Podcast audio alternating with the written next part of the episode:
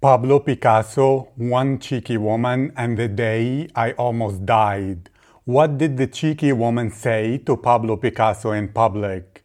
How does this relate to saving the UK from the Nazis in World War II? And how does this all link to the day I almost died 10 years ago? Listen and discover.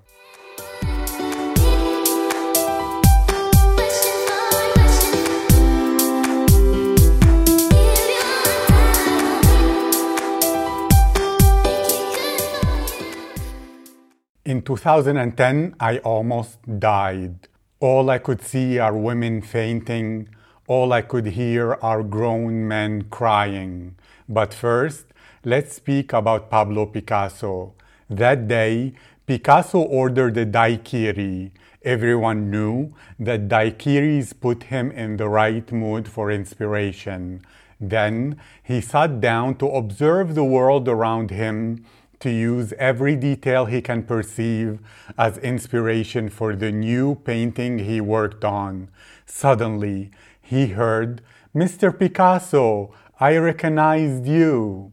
This was not new to him, but that encounter was very different.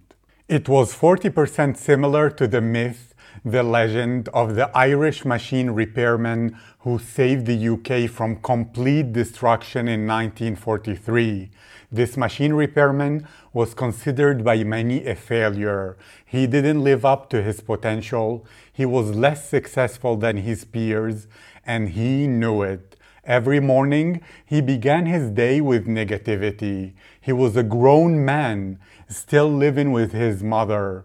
Every morning, she lectured him on his failures, how his cousins are doing much better than he's doing, and how he could have been much, much more. And yes, he tried a lot, but he failed even more than he tried. He walked around almost helpless, disappointed in life, disappointed in himself. What kept him alive is that he worked in a small town factory that made parts for the Royal Air Force during World War II. He lived vicariously through those pilots bravely fighting the Nazis. Sometimes he imagined himself flying in the air, thousands of miles up high, a hero shooting at Nazi airplanes, each one sinking, saved a family, a daughter, a son, a mother from certain death. One day, something happened in that factory. The machine stopped, everything stood still. Everyone tried to fix it, but nothing, no, nothing succeeded. Every hour that passed, delays were costing lives. Royal Air Force pilots didn't have airplanes to fly. The Nazis were one step closer to victory. The town experts entered that factory door only to leave it filled with shame because they had no idea what's going on. Meanwhile, our repairman was sitting with the other workers. Suddenly, he remembered something. In that factory, he had a friend he used to tell all his troubles. That friend is an orange cat he called Scrubby. That cat was nowhere to be found, nowhere to be seen, which is very unusual. Then it hit him. Scrubby might have something to do with all of this.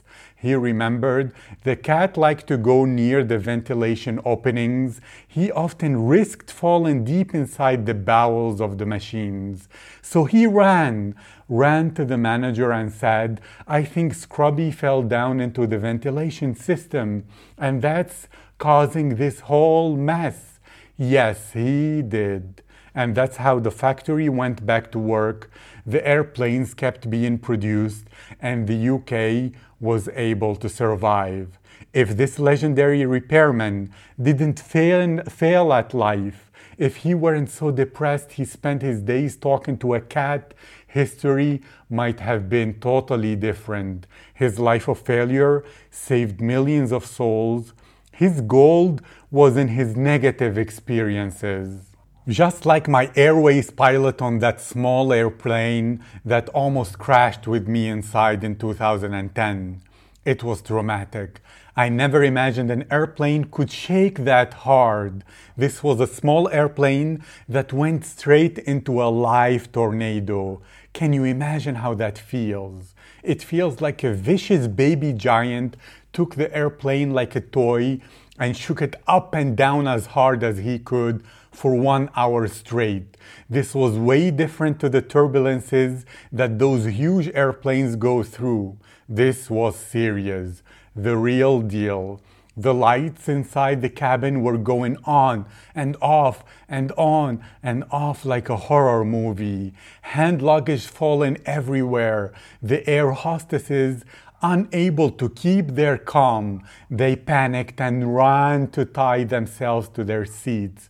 A full hour of hearing screams, cries, and people preparing themselves to die, where every moment felt like it could have been our last. The plane literally was going tens of meters up and down within seconds. And did I panic along with them all? Yes, a little bit, but I knew that's useless. I didn't want my last moments to be moments of fear, so I chose to think differently.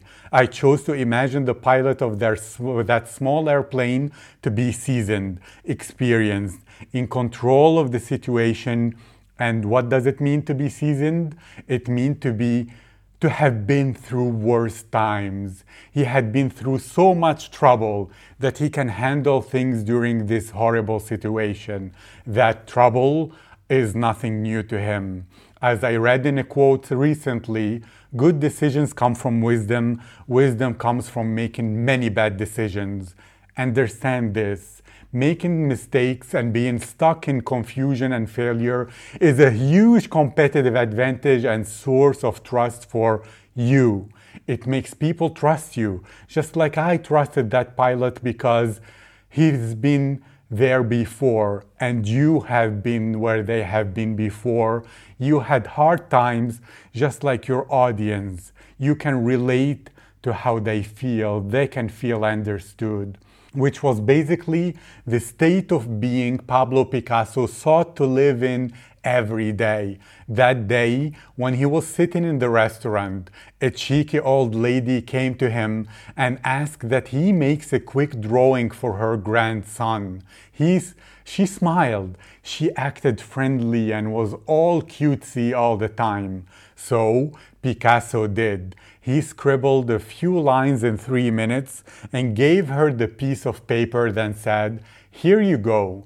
This will cost you a million dollars. Would you write a check, please? Shocked, she responded, But Mr. Picasso, a million dollars for a scribble of three minutes? Be reasonable. To which he answered, Oh, my dear lady, it took me 40 years of failures to get to the point I can do that three minute drawing. And yes, he did. If you Google Picasso's bulls, you will find that he set for himself challenges where he failed more often than not. With the bull's example, he tried to simplify and capture the essence of the animal the bull in as few lines as possible, and he failed and tried again and drew, but it wasn't to his satisfaction, not simple enough, so he failed and repeated and drew again, at least 11 times that we know of, probably many more. So, the way that Picasso developed his skills is by spending more time in failure spending more time in confusion, searching for the right answer, not knowing where it is, being stuck. But that's what makes him legendary. His failures gave him abilities, unlocked skills and experiences that people who got it easy, those with natural born talent, or those who never failed, who never have gone through years of struggle will never achieve. What does this mean to you? The whole lesson of this episode is deep to connect with people and to build an audience that is bonded to you. The bo- best stories you can share are your stories of struggle and failure.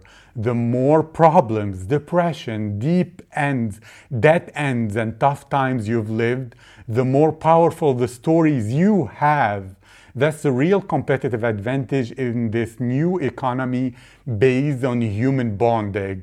This is great news. It means if you feel right now like a failure, you have gold that the people who succeeded easily don't have.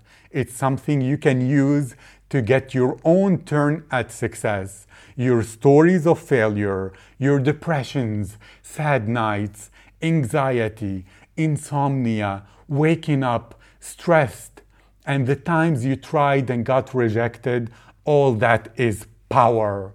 Because people don't connect with someone perfect. They don't see humanity in someone who didn't struggle. People feel bonded to those who ooze humanity. And what is more human than to be hurt and to bleed?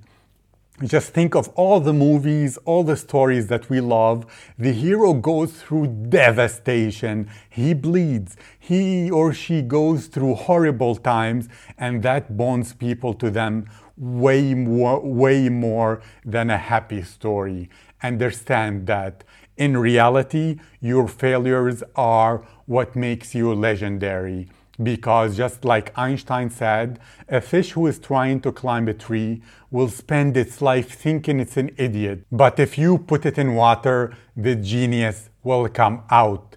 The same with you. Your stories of suffering, of struggle, of depression are meaningless when they're stuck inside your head.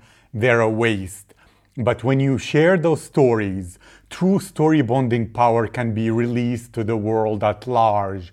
They will build your freedom business and help you create the success you want. Now it's your turn. Do you feel you have stories of real struggle and failure?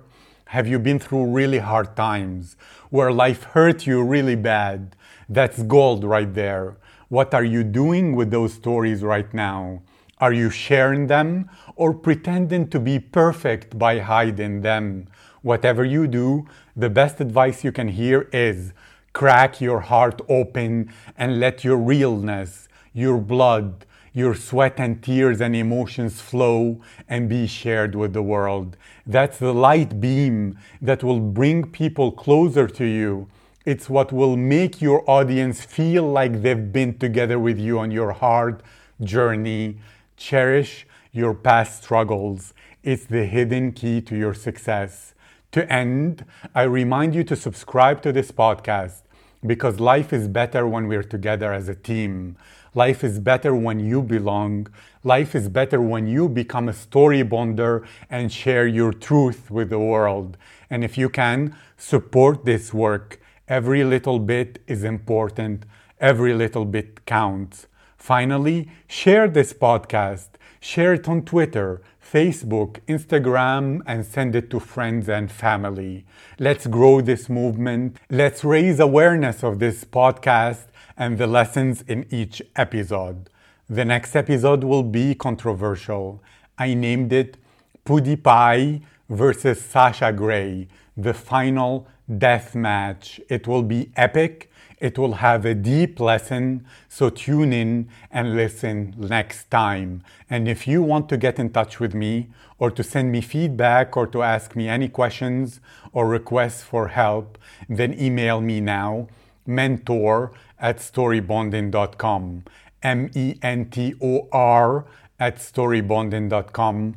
Good night, and may all your dreams become reality.